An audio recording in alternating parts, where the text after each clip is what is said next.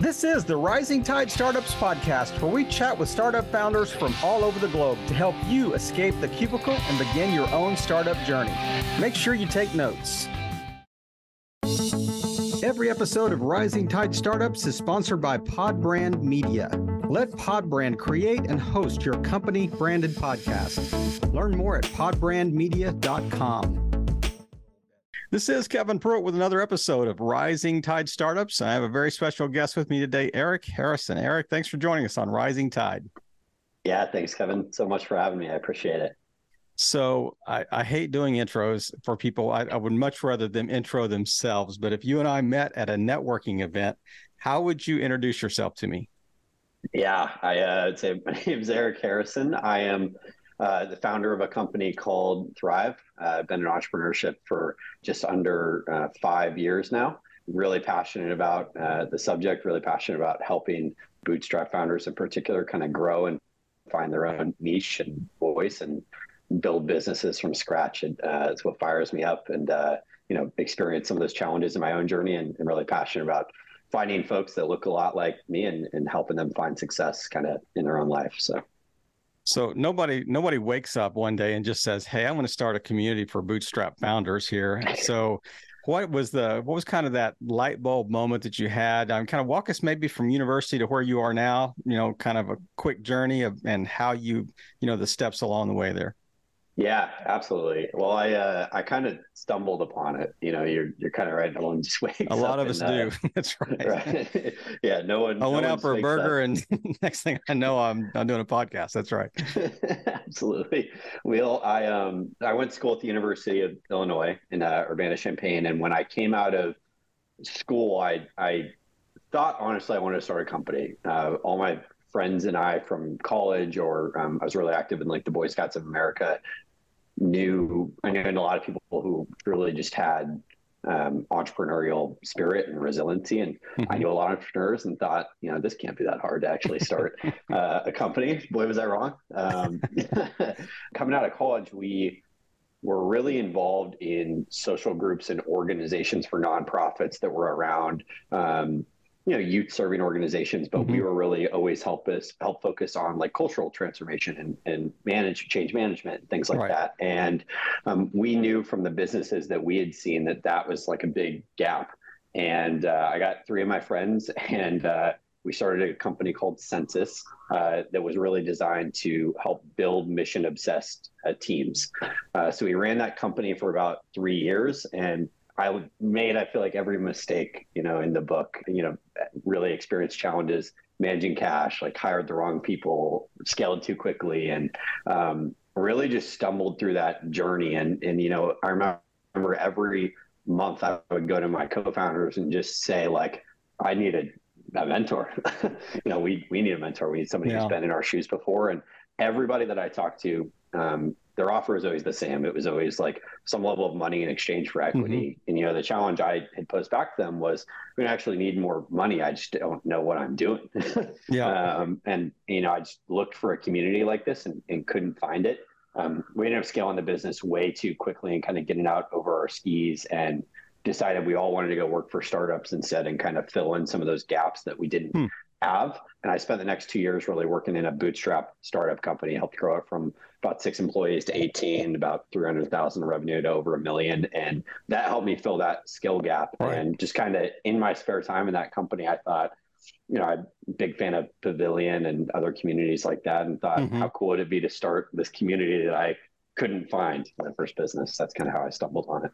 Well, you mentioned Pavilion. Sam was a interviewer on the podcast and the founder of that, and it is a great community that he's building there. But so it's interesting. You're one of those rare people that I kind of had a boomerang strategy. I'm going to go out, but but it's to come back. It's not to go out and just stay in that. Stay as an employee in a startup. You really had a goal in mind, and obviously, you can look back and from an early age, Cub Scouts to Boy Scouts to, Weeblo, whatever those steps are to get to where you were. You had some discipline, you certainly had, you know, a plan that you had followed, you know, but even early at an early age. But tell me about the idea. So when you were working for these startups and you thought, okay, now's the time. Now's the time to come back.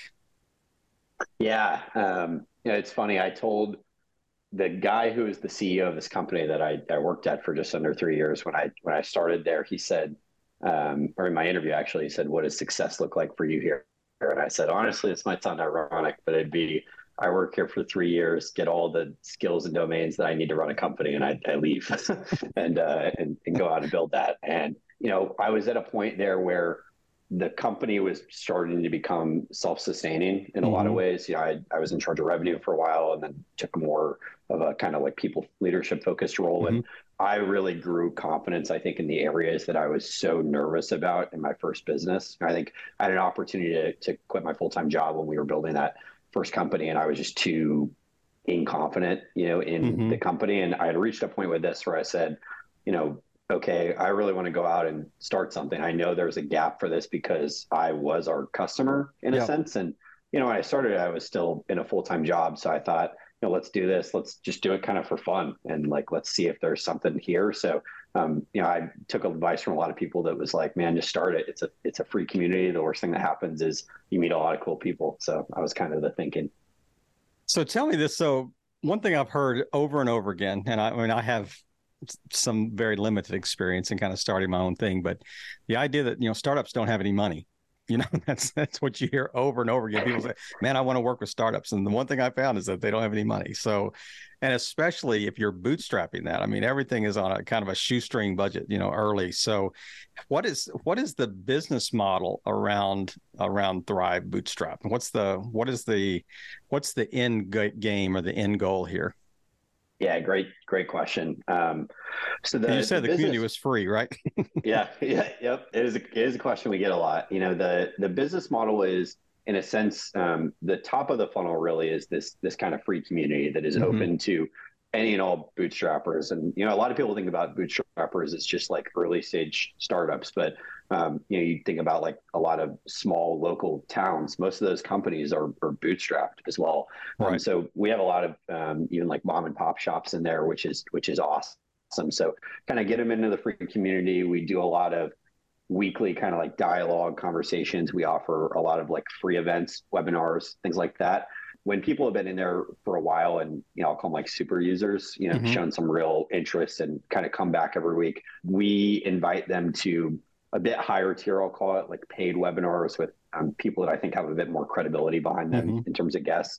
I do a paid mastermind with only about 15 folks right now, but I'm looking to expand that. And then we're bringing a coaching offering to market right now and piloting that with a bunch of companies that is really designed around helping them become more profitable, create a healthier sales pipeline, and put their productivity in places that is really going to generate revenue back into the business. So, you know, I think the community will always be free. That's something that I looked for in my first business. And I think their budgets are definitely tight. I think they're resourceful, but I think people are willing to spend things that will bring money back into the business is what we're finding. So it's cool. We're kind of building the coaching offering with their feedback in mind, and it's been cool.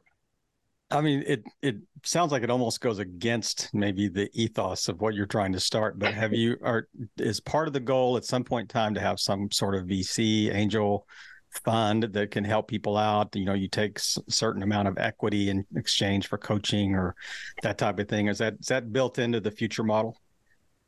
I can't say for certain that we'll do something like that. I think something we will definitely look to do is have a lot of strategic partnerships, I think, and that very well could be one of them. You know, I always tell folks I'm certainly not anti-VC or anti-raise money in any regard. I think for a lot of businesses, it makes sense. Yeah. And that's the route they should go. Yeah. I think with a lot of these folks, you know, we get the question a lot of times, hey, I'm bootstrapped. I anticipate I'll be bootstrapped for the next 15 months, but I'm not going to be forever. And, you know, my comment back to people is always, we got to get you to that point. Otherwise you won't have a need to raise money. So I don't know for certain, but I could definitely see us partnering with somebody who can do like a non-dilutive exchange of some sort for sure.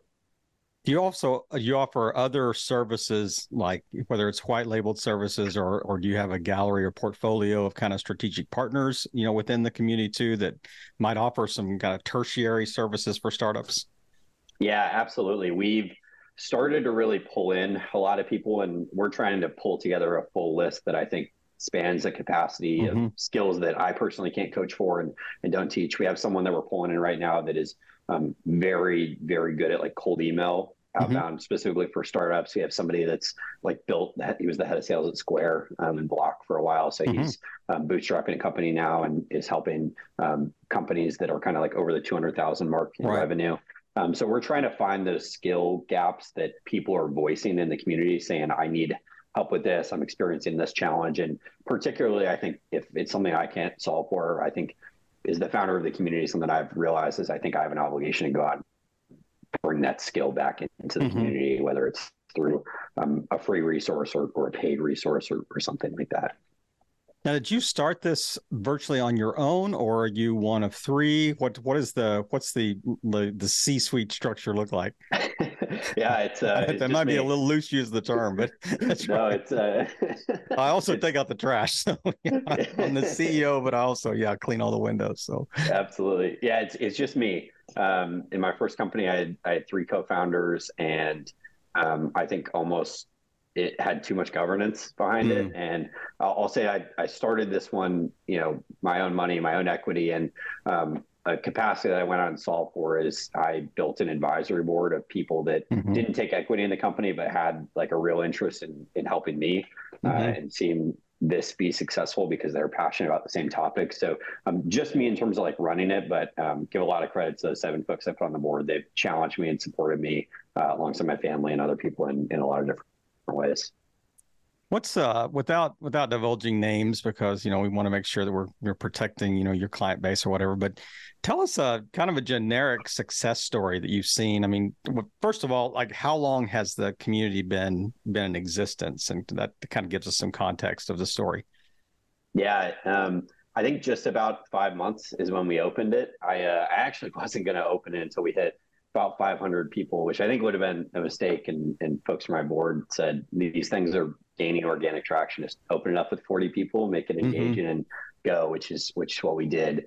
Probably the coolest success story since I've been in there. I had someone, he was one of our original like 40 people in it, was very, very active, like commented in it 6, 7, 8 times a week. And he reached out to me because I started it and he needed this specific selling capacity that I didn't feel like I had. And I felt bad because, you know, we didn't have any clients at the time. He offered to pay us money and it felt weird to say no to that. Yeah. But, you know, I knew there was somebody in the community that would benefit a lot from him who was bootstrapping his business as well. And we referred him to them, and it's, I think, helped grow their company like over 20% in the past 5 months. And I'm really glad now that I knew I couldn't help him the way he needed help. And it was cool to see, you know, when I first started this, I thought of it as a pure like, wow, this will pull a lot of clients in for our business. And I think I'm starting to see that is not only true, but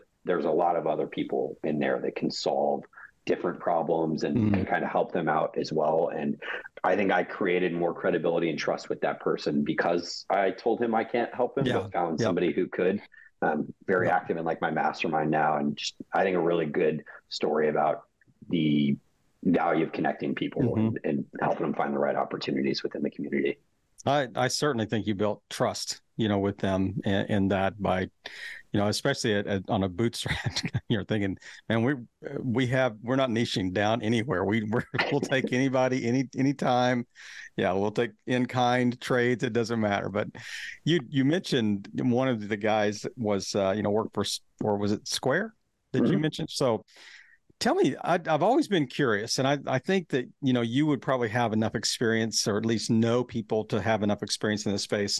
So you hear about people that are, you know, that really worked at these unicorns, you know, and I would consider obviously a Square a unicorn. So that seems like such a monumental gap between a mom and pop dry cleaners trying to get started. I mean, are there universals, or are they just completely like, you can't, you know, you live in Beverly Hills, there's no way you can identify with somebody living in, you know, the backside of Arkansas here. So, I mean, how do you bridge that gap between, you know, the things of the truths in a unicorn or the strategies in a unicorn versus I'm just trying to get my feet under me type thing? Do you kind of understand the question?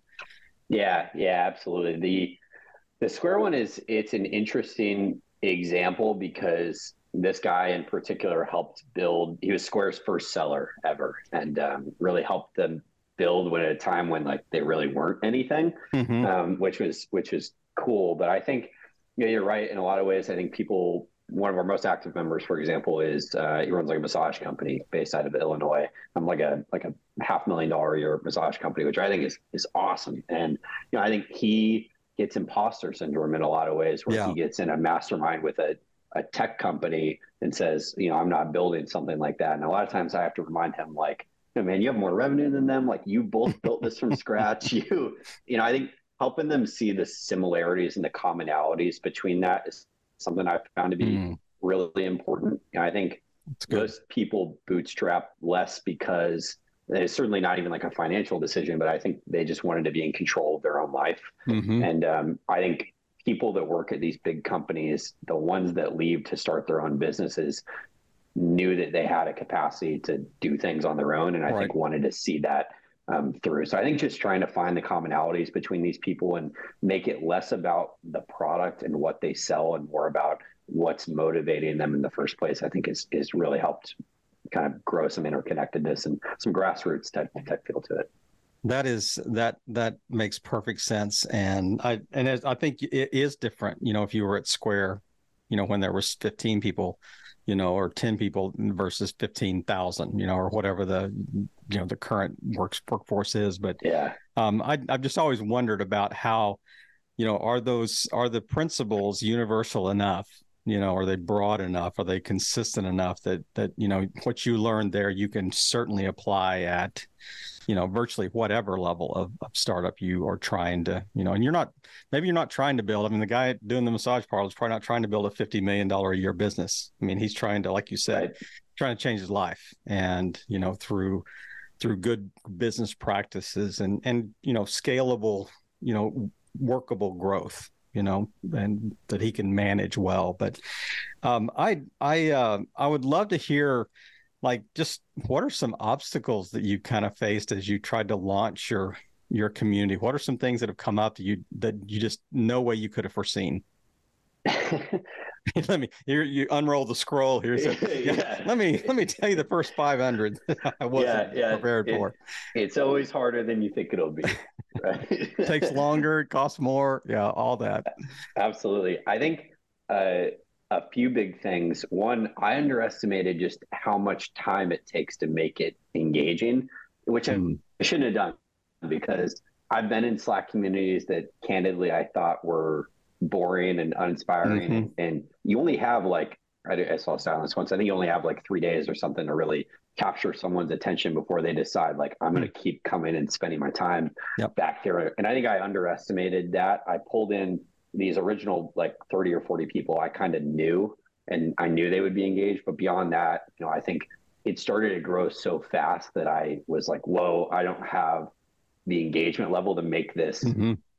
you know, interesting. I started asking my old co-founders, you know, if I gave this to you 4 years ago and said, this is what we were looking for, like, is it truly what we were looking for? And I think used a lot of feedback like that to try to make it a bit more of an engaging space. But that was a big one. And I would say the other big one was just the amount of brute force outputs it takes to really get this off the ground. I didn't know, and my advisory board didn't know either. None of them have per se started a community, but I always knew there's got to be like a number where this thing starts to grow a bit organically. People invite folks they know, and it really didn't happen for us until we hit about 400 people. I spent a lot of time on pure cold outreach on LinkedIn and Twitter, or X now, or Facebook, or email, and a lot of long nights, but it was so important for me to like keep the momentum and make sure we didn't have a week where we didn't add anybody. So that those are two. I mean, you can say I you know, I couldn't foresee that, but I mean, they probably had to be in the back of your mind that, you know, things that, you know, this has to be engaging. Now, how to get there is that's a different question, you know, that idea, but it's interesting. You said you have 3 days. That is, that would make sense. I mean, actually it's probably longer than I would have guessed. I would have said you got, you know, 3 minutes, you know, it's like the attention span of a gnat, you know, most of us have, but. Well, and I hadn't even thought about it because I had been in these Slack workspaces where I'd been in a couple or ones like Pavilion where right after I said like, this is game changing. I had been in ones where I immediately exited out and knew I wasn't going to log back in. And I think in my head, I thought, I can just get people in here and I'll make it engaging later, which is, you know, it really forced me to reverse engineer my thinking there. Well, I guess your experience almost taught you that, hey, this is binary. Either they're in or they're out. I mean, they're either going to stick or they're not going to, I wouldn't have gotten them anyway. I don't care how engaging, you know, we were type thing, but that is really interesting. Those two things that in a very short period of time, you've kind of, you know, had to deal with as you've launched this. But we're gonna take a quick break to hear from our sponsor. But right after that, I wanna ask you about, you know, the entrepreneurial DNA gene theory that I have. So let's take a break. Cool. And now here's a quick word from one of our new sponsors on Rising Tide Startups. Have you been wanting to start a podcast but not sure where to start? Well, now you can start a podcast in less than 24 hours. I'm David Ezel, and I'll walk you through all of the things that you need to get started today. Things like how to choose the right microphone, how to edit your audio, and how to find guests and build a pipeline of future guests. This course does a great job of keeping things high level while also diving into the things that keep most people from starting. Even better, if you use the code RISING at checkout, you'll get 20% off your purchase. But that's only if you use the code RISING at checkout. What are you waiting for? Start your podcast today. We are back. I am talking with Eric Harrison today from Thrive Bootstrapped. And Eric, thanks again for joining us on Rising Tide. But I have this theory that, and you know, I've asked, you know, a lot of guests their thoughts on this, you know, whether, you know, it's kind of the old nature versus nurture, you know, argument. And do you think that most entrepreneurs, and I'm not talking about just business, people that manage businesses and run businesses, but most true entrepreneurs have a different genetic makeup? Do they have an entrepreneur gene? That's a great question. I'll say this is like probably the most thought-provoking question I think I've ever been asked. I really like this one. I actually don't think so, which like I had to put a lot of thought into that, but I actually don't think so. I think if you would have asked me 4 years ago, I would have said I woke up every day the past 10 years knowing I want to be an entrepreneur, and would have made up some reason why.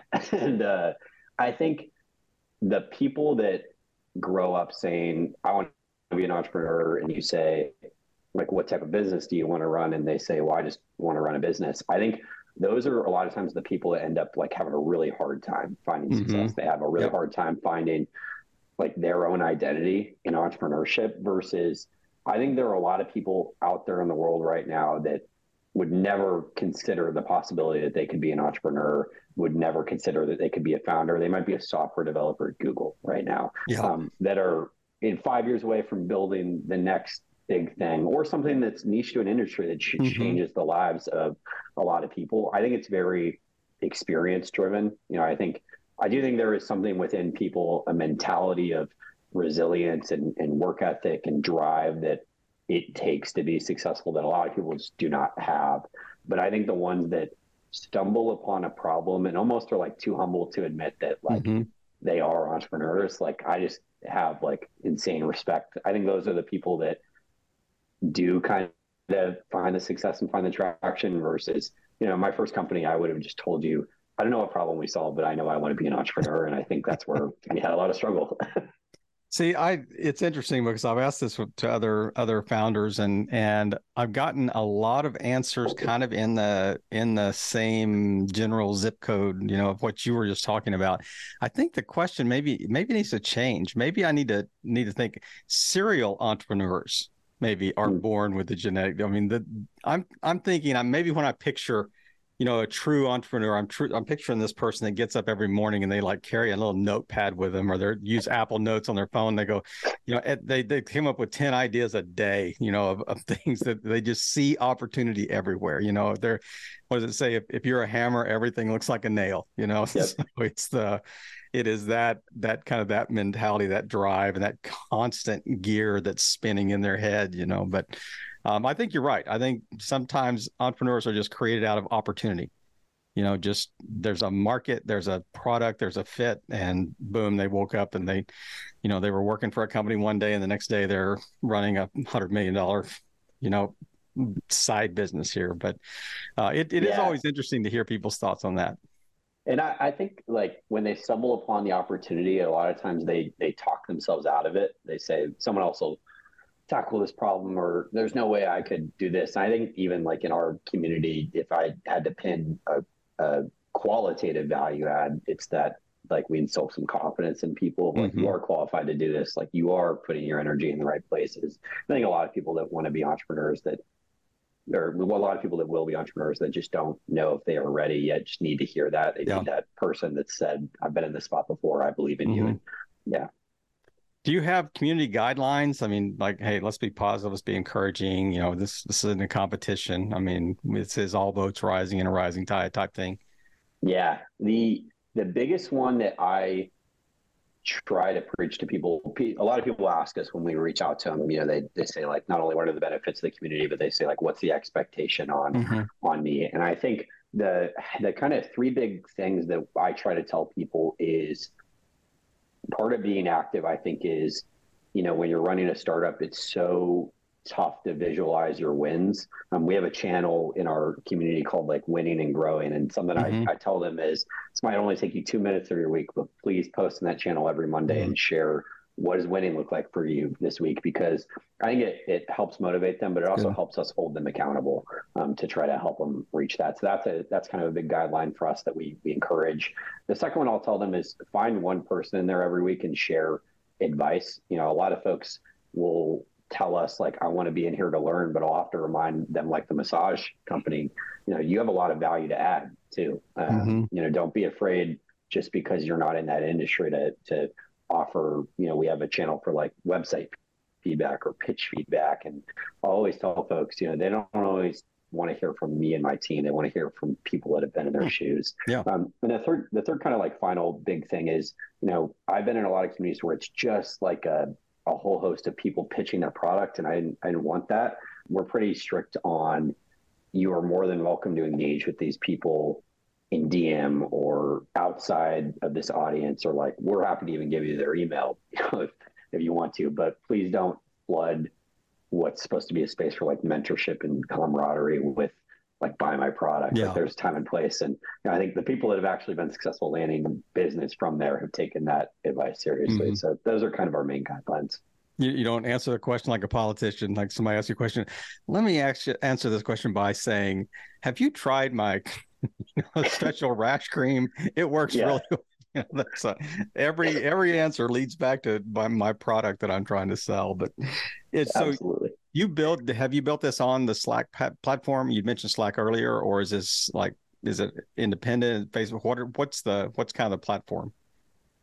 Yeah, it's Slack right now, and, you know, I don't know if we'll always be on that. They've got pretty loose guidelines in terms of how many members you can have in there. I think the beauty of this is that's one of those things that I'm going to want to listen to community members on. You know, I've noticed, like, a lot of folks from Twitter and X have said, you know, you should consider having this in Discord, or people have said this on Facebook. And I think we're just going to want to keep listening to people. You know, at the end of the day, it's their community. If I think it's valuable and they don't, the whole thing goes up in flames. So for now, we're on Slack. We try to organize channels into things that I think drive discussion. We have a channel for conversations about sales, about marketing, about hiring, about website or pitch feedback. And, you know, it's been cool. About every month somebody said, have you thought about a channel for XYZ, or have you thought about hosting a webinar on XYZ? So it's a good platform, I think, to get people engaged. And a lot of people are fairly familiar with it, I've noticed. So it's been nice. And it's, I mean, it's built for that. I mean, that was the reason it was kind of built, was the whole idea behind Slack. But, you know, you've heard people talk about you know, you eventually want to migrate to your own platform. You don't ever want to, you know, be renting real estate. You want to own it type thing. So I can see, you know, Slack goes belly up tomorrow. You're thinking, you know, we still have their email addresses. We still have, you know, the community somewhere that we can reach out to them and start it somewhere else. But it's, yeah, it's really interesting, the you know, lessons learned and you know, especially in such a short period of time. And that's a great segue to kind of our last segment, you know, where we call it the mentor moment. And I really want you to kind of drill down, and whether it's personal experience or things you've learned in the community or just learned along the way, but what are one or two, you know, really germane points that, you know, for people that just are trying to get started? What are two kind of universals, regardless of what they're doing, that you think are really important to know and to keep in mind when you're trying to get something off the ground? Great question. The two piece of advice that I give people, whether they are a 20-year-old startup founder or building a mom and pop shop in central Iowa, the two pieces are one, I think if you're the founder or the CEO, you particularly early, you have to be the head of sales and you have to get good at selling. It is a capacity that you just have to build. You know, I think before I went and worked at that startup company, I never had a sales role. And, you know, we landed clients, I'll say candidly, Kevin, by sheer luck. I didn't accidental.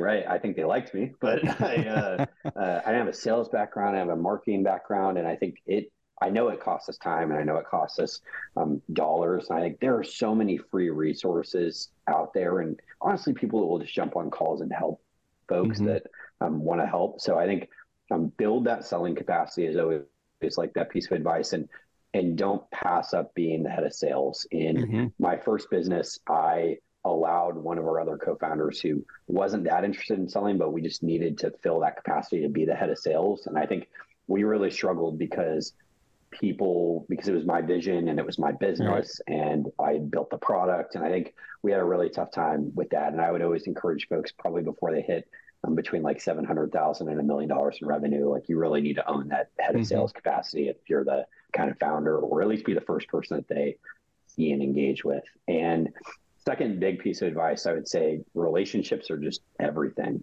in business. There's no amount of money can replace that. No product can replace that. You know, I think a big challenge I had in my first company is I just did not surround myself with people who knew what it was like to be in my shoes.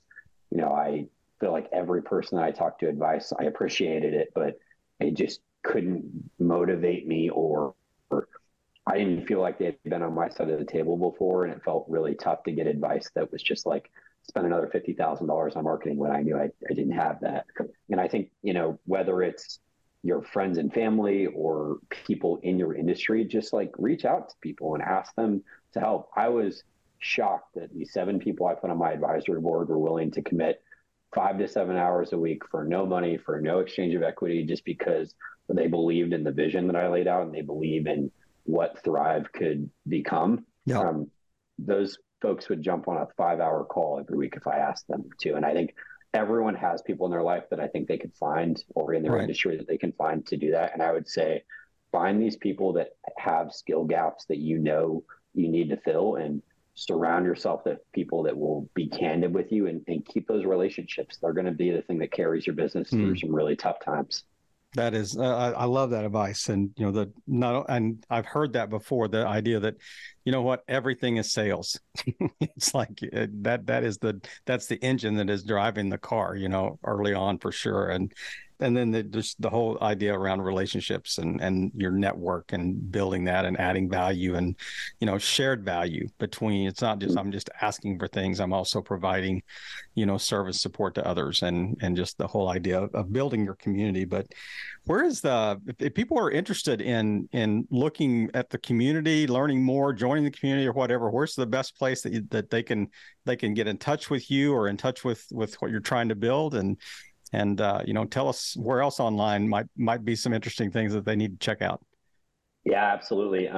Our website's probably the best place. It's thrivebootstrapped.com. Got a lot of information on there about why we started it, about some of the awesome people in it. We host our podcast episodes on there, and there's a little link at the bottom that you can request to join. As long as you're a bootstrap founder, we will let you in pretty quickly as well. We're also very active on LinkedIn. It's under the name Thrive on LinkedIn. I'm active on LinkedIn as well as most of my team as well. So would encourage anybody to check out our content there. And we're starting to post a lot of our podcast episodes on Facebook. It's Thrive Bootstrapped, as well as our Instagram, which is Thrive Bootstrapped as well. Well, I appreciate that. If you'll send me those links, I'll make sure that we'll get all those links in the show notes, and just really encourage our listeners, just check it out. And you know that a lot of our listeners are either, currently engaged in trying to start something, or they're sitting in that cubicle about to go crazy, think I've got to do something, to break out of here. But Eric, thanks again, just for taking time today. I appreciate just a good conversation and just how much you've learned in such a relatively short period of time, and so willing to share that with us, and really just playing your part in helping all boats rise in a rising tide. Eric, thanks again. Have a great week. Thanks, Kevin. I appreciate it. I hope you heard some great takeaways from our guests today. Make sure you reach out to them, and thank you again for playing your part in helping all boats rise in a rising tide.